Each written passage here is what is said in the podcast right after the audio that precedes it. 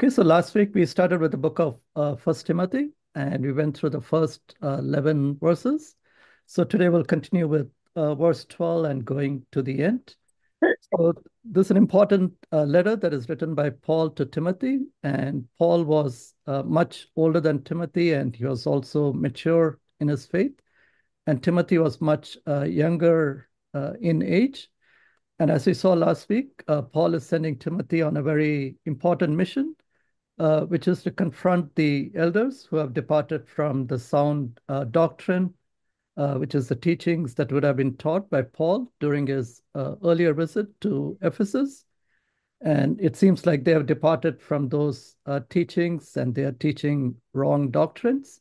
So Paul is sending Timothy, and by writing this letter, Uh, he is uh, equipping Timothy, and he is also encouraging uh, Timothy for the mission, so that uh, Timothy can defend uh, the sound doctrine, and he can also defend uh, the true gospel.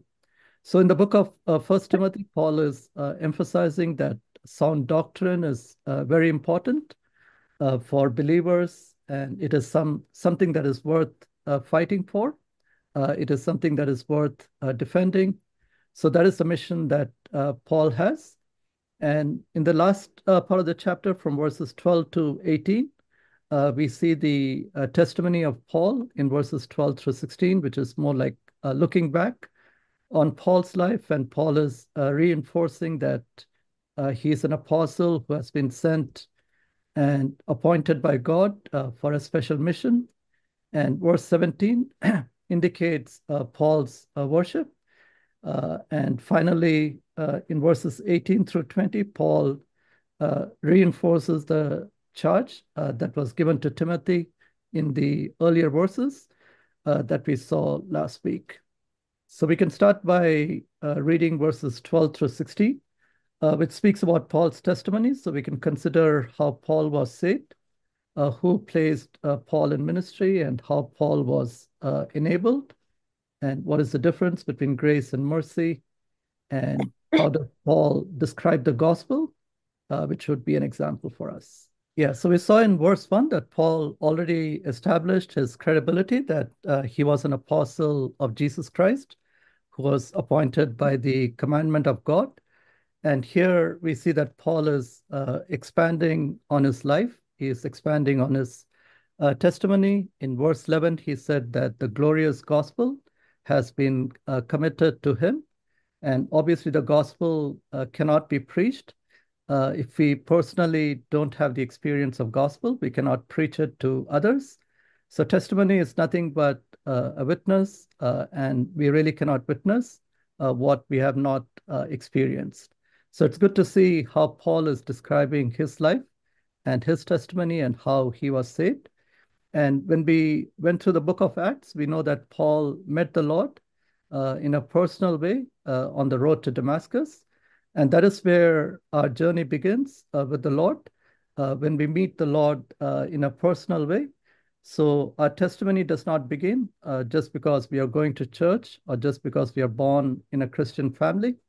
Uh, just like Paul met the Lord in a very personal way, in a one-on-one experience, Uh, in the same way, uh, we need to meet the Lord, and that is when we would have a testimony uh, that we can share with others. So when we look at Paul's life, we see that uh, he had a life uh, before meeting the Lord on the road to Damascus. And in Acts nine, uh, he has an encounter with the Lord. And after that, we see that his life has changed. So that's a simple way in which the gospel works in each one of our lives. Uh, all of us had a life uh, before we met the Lord. And at some point in our life, we have a personal encounter with the Lord, uh, which completely changes our life.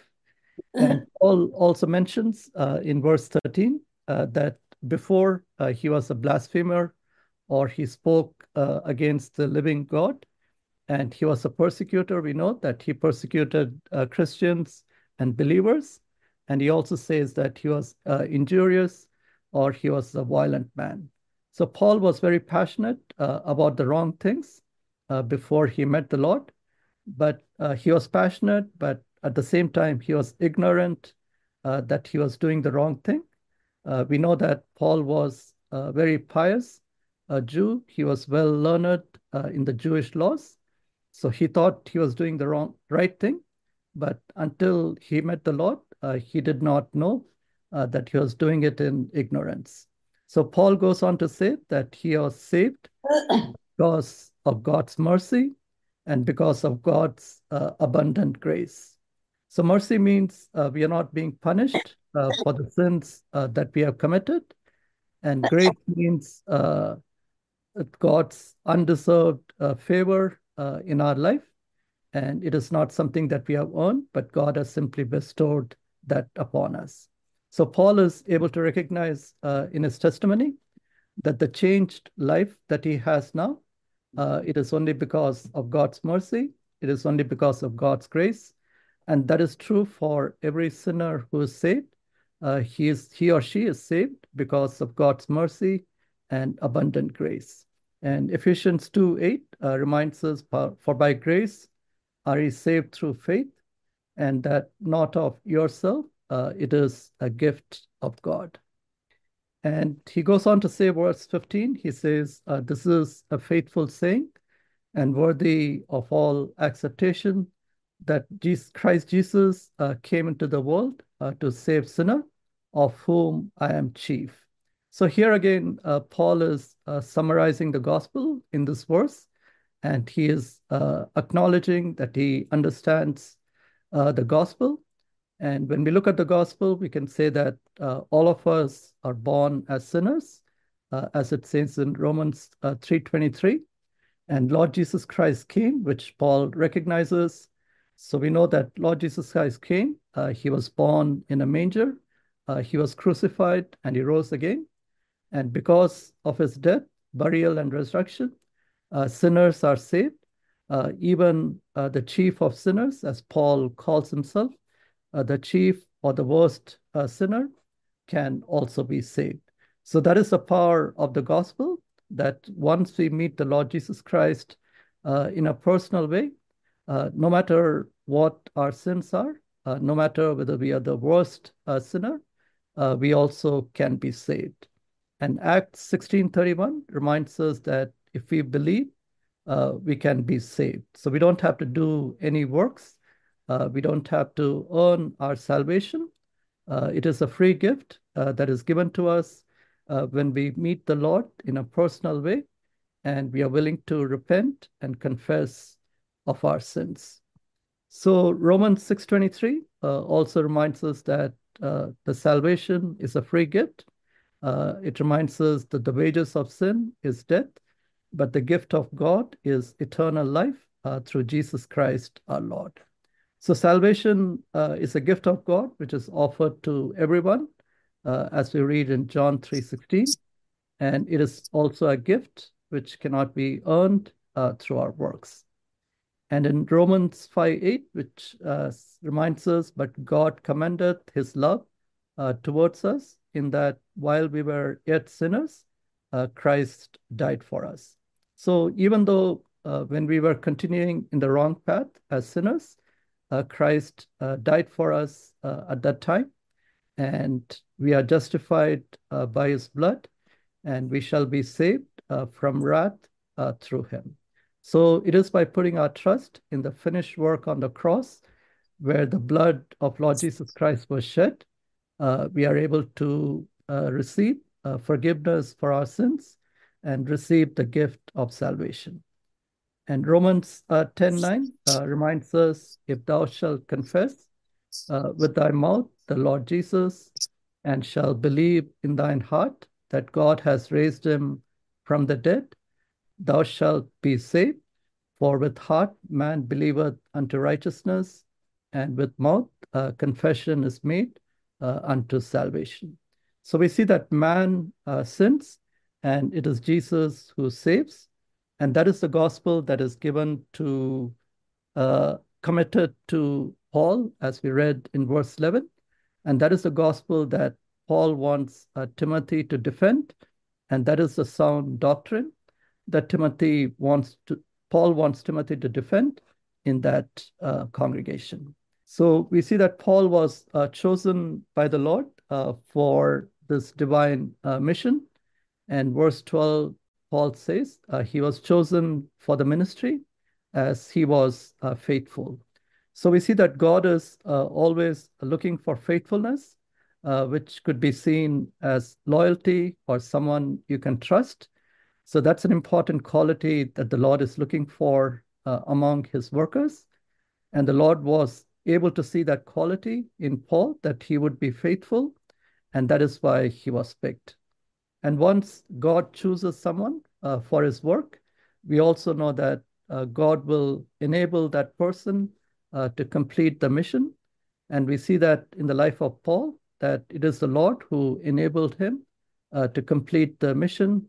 And Paul recognizes that uh, in his writings, that it is not because of his, him, but it is the Lord who empowered him and equipped him uh, to do his work. So in First Corinthians uh, fifteen ten, Paul says, uh, it is uh, by, but by the grace of God, uh, I am what I am. So it is only through God's grace that Paul was uh, able to do great things. And it is only by the grace of God, uh, each one of us can do great things uh, for the Lord. So it doesn't really matter uh, what our background is. Uh, it doesn't matter what natural talents or natural skills uh, that we may have. But when it comes to doing the Lord's work, uh, it can be done uh, only by the grace of God. And we also know from Acts chapter nine that when Paul was saved, uh, he was also filled uh, with the Holy Spirit. So we know that to do the Lord's work, uh, we also need to be filled uh, with the Holy Spirit. Uh, we need to be guided uh, by the Spirit, and not by the flesh or not by our natural talents. And we also see often in Paul's writing, he recognizes the support uh, of fellow believers. So oftentimes at the end of the epistle, he recognizes the people uh, who have prayed for him, uh, who have provided uh, practical support. So all of these are provisions uh, in Paul's life, uh, because of which uh, he was able to complete uh, the mission that the Lord had uh, given him. And the same thing could be true for us. Uh, if we are found faithful, then the Lord will give us the ministry that he wants to do. And at the same time, he will also enable us uh, by his grace, by his Holy Spirit, and by the support of fellow believers. And Paul also, we see, uh, is very humble uh, despite uh, having done great things. So when he's writing First Timothy, Uh, he has already accomplished a lot uh, for the kingdom of God. He has already preached the gospel uh, in many places. He has already completed uh, missionary journeys. But even at that point, uh, he is able to recognize that he is the chief of sinners. He is the worst of sinners. And in Ephesians, uh, he says he is less than the least uh, of all saints. And in First Corinthians uh, fifteen nine, he says, Uh, he is the least of the apostles. So that is the perception that uh, Paul had of himself. So we can say that Paul was uh, completely uh, dependent upon the Lord. Uh, it is only a person who is completely dependent on the Lord uh, can say, uh, say that he is the least, or he is uh, totally incapable of doing anything. And it is only by the grace of God Uh, Paul could say that God's grace uh, is sufficient for him uh, at all times. And verse sixteen, uh, Paul reminds us why he was saved. Uh, he says, uh, howbeit, uh, for this cause I obtained mercy, that in me first Jesus Christ might show forth all long suffering uh, for a pattern to them, uh, which should hereafter uh, believe on him uh, to life everlasting. So we can say that Paul is uh, like an example, or he's like a model person or a model sinner uh, who has been saved uh, by the grace of God. And that should give confidence uh, to others that if Paul uh, could be saved, uh, anyone could be saved. So we know that Paul was persecuting uh, the Christians. Uh, Paul was heading in a totally different direction, but the Lord was uh, able to meet him at some point in his life. And through that encounter, uh, he was saved. And if that is the case, uh, anyone can be saved. And we know that Paul was not only saved, uh, but he was also used uh, mightily by the Lord. So that is again, uh, gives us the confidence, uh, it gives us the hope that not only a person can be saved, but they can also be used uh, mightily by the Lord. So in Second Timothy one nine, Paul writes, uh, who has saved us and called us uh, with a holy calling. So that is the calling that each one of us have uh, in our life. The Lord has not only saved us, but he has also call, called us with a holy calling. And again, uh, it is not according to our works. Uh, it is not according to what we have done. Uh, it is through the work uh, that was done at the cross, but according to his own purpose and grace, which was given to us in Christ Jesus uh, before the world began. So we know that the Lord has chosen us uh, even before the foundation of the world.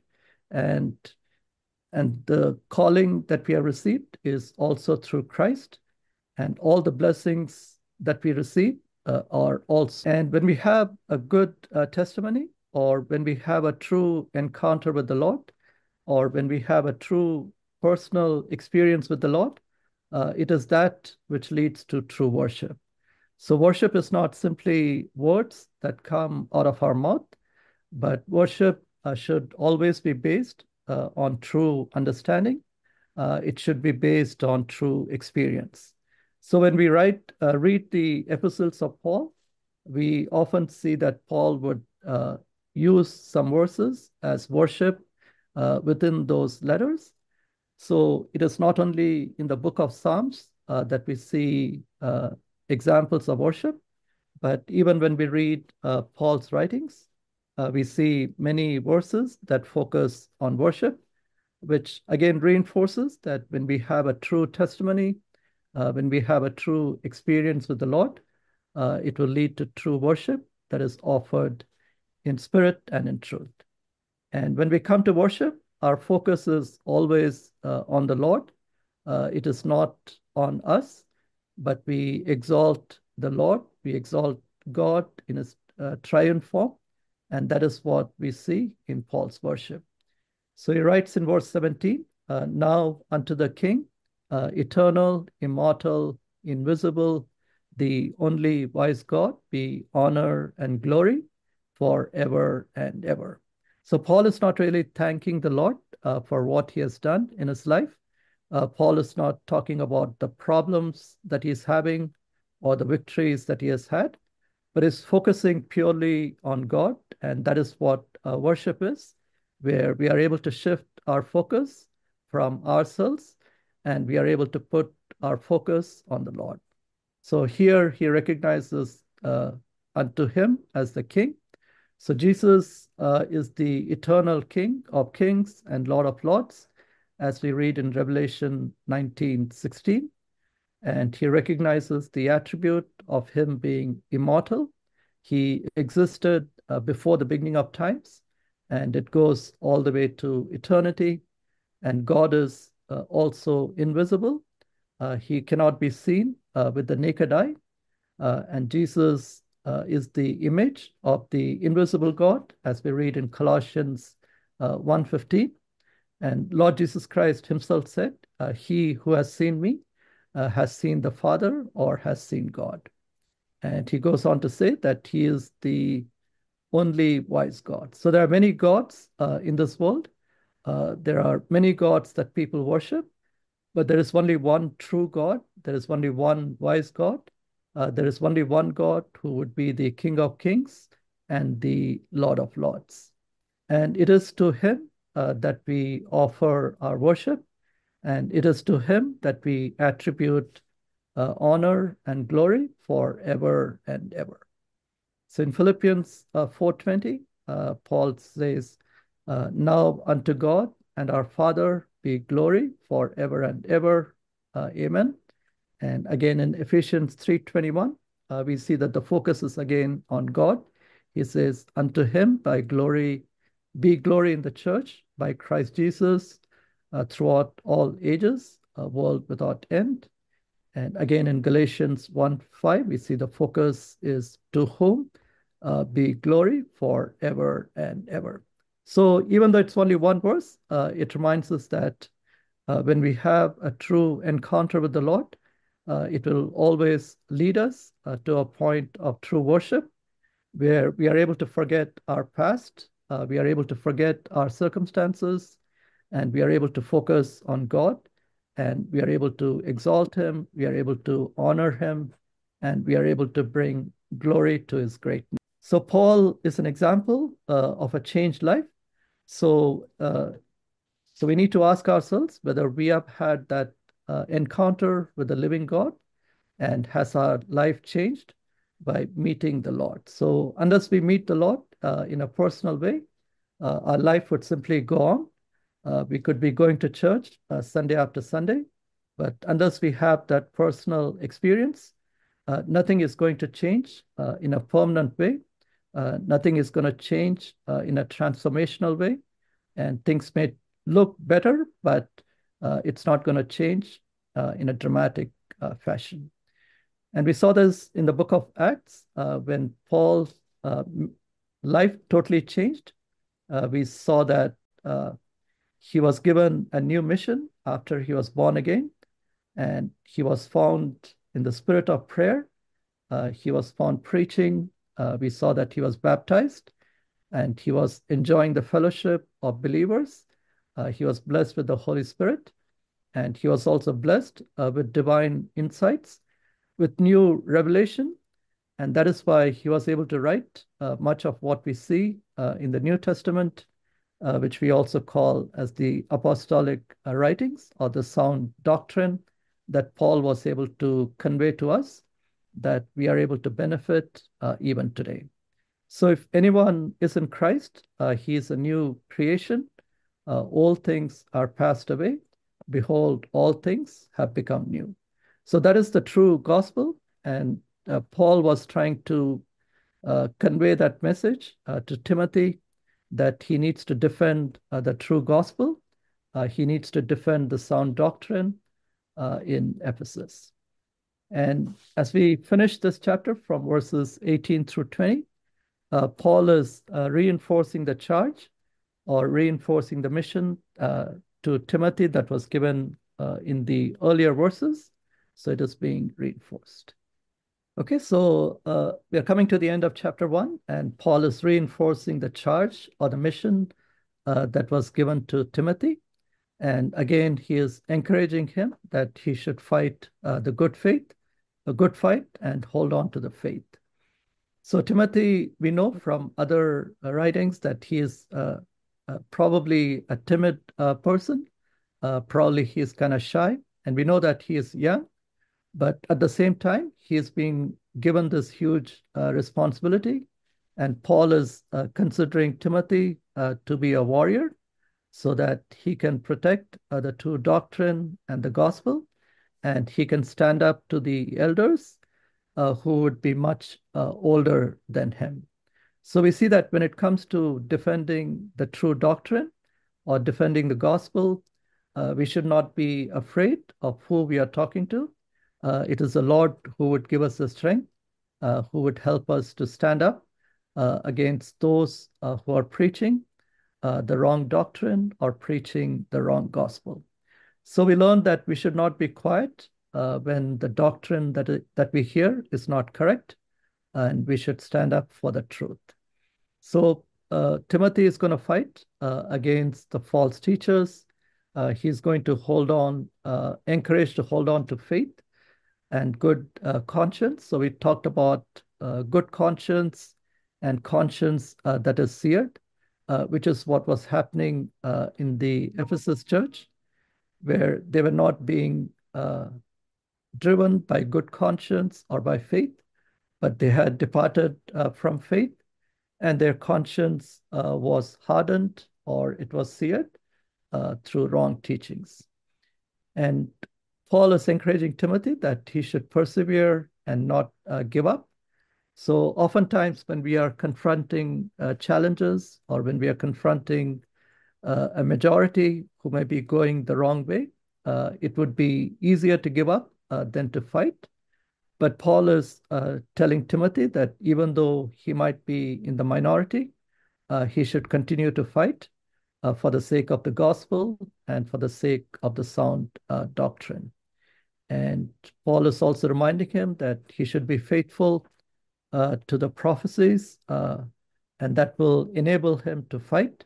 So in First Timothy four fourteen, it says, uh, neglect not the gift uh, that is in thee, uh, which was given thee by prophecy with the laying on of hands uh, of the presbytery. presbytery. So again, that's a challenge for us, that we should not neglect uh, the gift uh, that is given to us uh, by the Lord. And we need to use the gift uh, to strengthen uh, the church, to continue the work, uh, work of the Lord, and to continue to build uh, the kingdom of God. And again, in Second Timothy one six, it says, wherefore uh, I put thee in remembrance, that thou stir up the gift of God, uh, which is in thee, by the putting on of my hands. So again, uh, here the impression is uh, we need to activate or keep the gift of God uh, active. So it says, which is in thee by the putting on of my hands. So it doesn't mean that Paul gave the gift uh, to Timothy. Uh, it is still the gift of God. Uh, Paul might have simply laid hands on Timothy uh, and prayed. And Paul is reminding that uh, he needs to be faithful uh, to the prophecies which will enable him to fight uh, the good fight. All of us are called uh, to fight a good fight of faith and to defend the truth of sound doctrines and to defend the true gospel. And Paul himself uh, writes in Second Timothy four seven uh, about his testimony and about his walk uh, with the Lord. So this is something that Paul would have written uh, just before he died, because Second Timothy was the last uh, book, last letter that he wrote. So at the end of the, his life, Paul was able to say with confidence that I have fought a good fight, Uh, I have finished my course, uh, I have kept uh, the faith. And Paul wants uh, Timothy to have that same experience, so that at the end of Timothy's life, uh, he also can say that he fought a good fight uh, for the Lord. Uh, he defended the gospel, he defended the doctrine uh, till the very end, and he kept the faith, and he kept a good conscience or a blameless uh, testimony Uh, till the very end. So that's a challenge uh, for all of us. So all of us at some point uh, will reach the end of our life. So we don't know when that end is going to come, which means uh, we should continuously be engaged uh, in fighting the good fight. So no matter when the Lord calls us uh, to glory, or no matter when the Lord returns, uh, we should be find, found occupied uh, fighting the good fight. So we should not Uh, delay, or we should not postpone uh, using the gift uh, that the Lord has given us.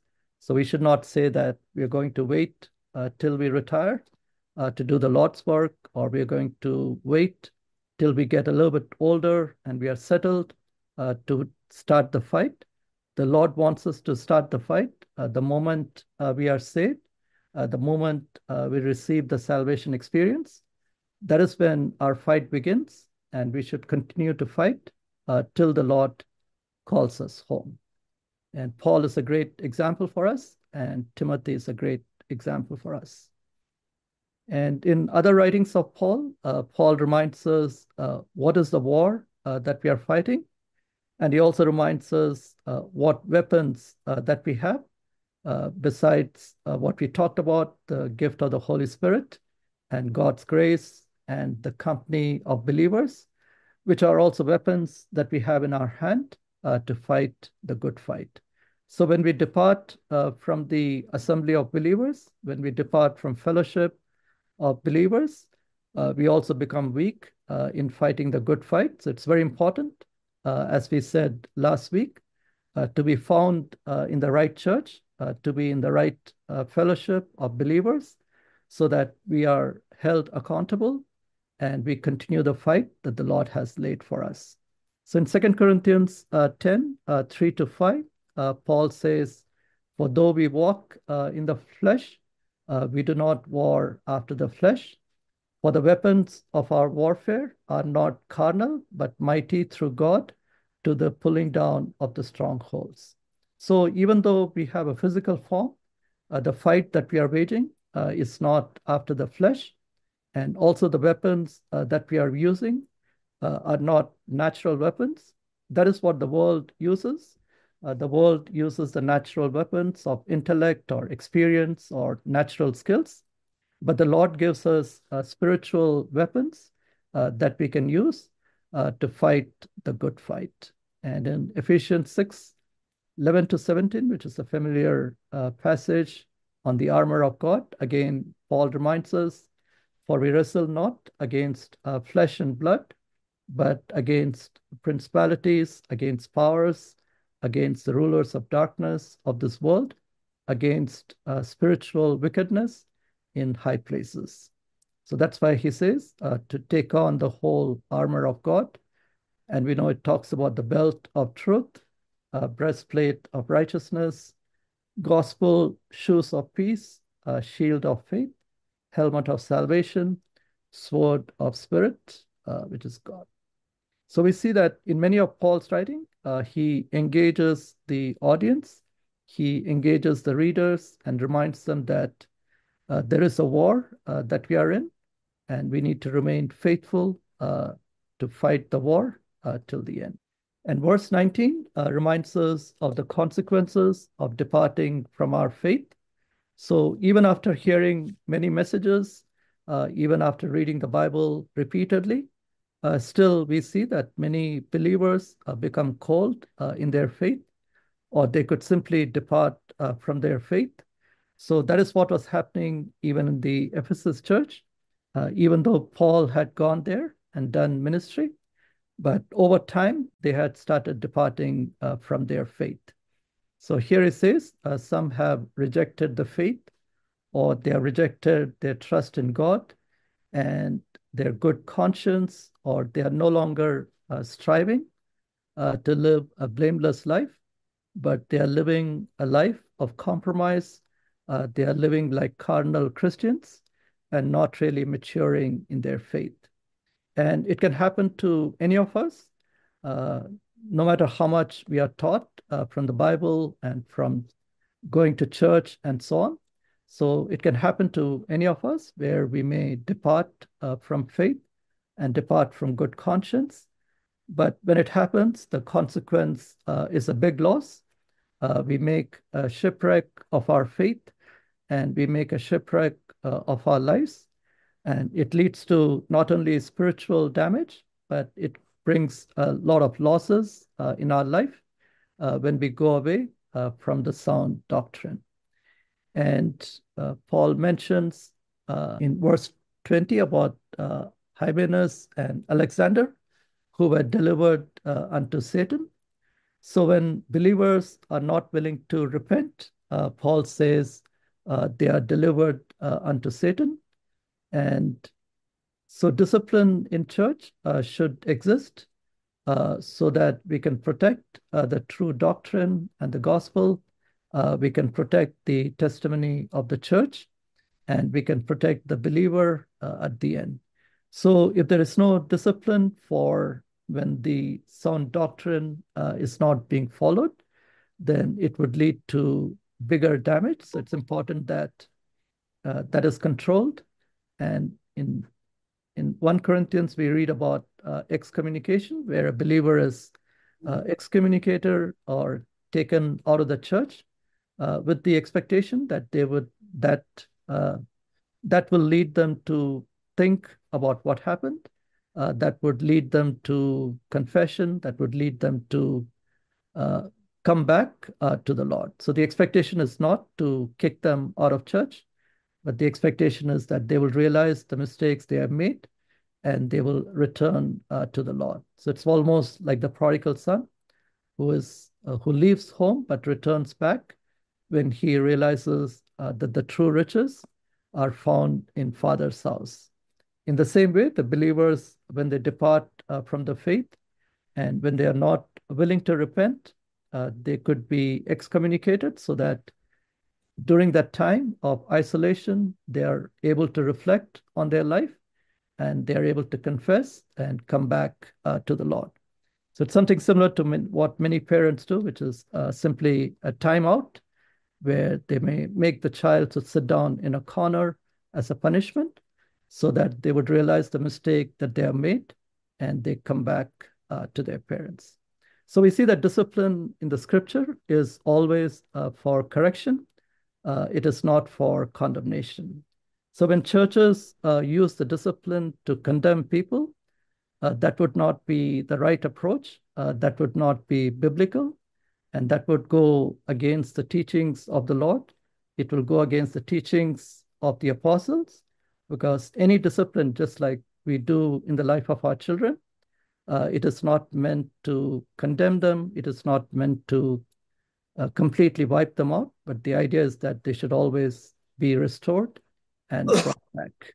We see that faith uh, is in focus in First Timothy, but in a negative way. So we saw that in one nineteen, uh, there was a shipwreck of faith.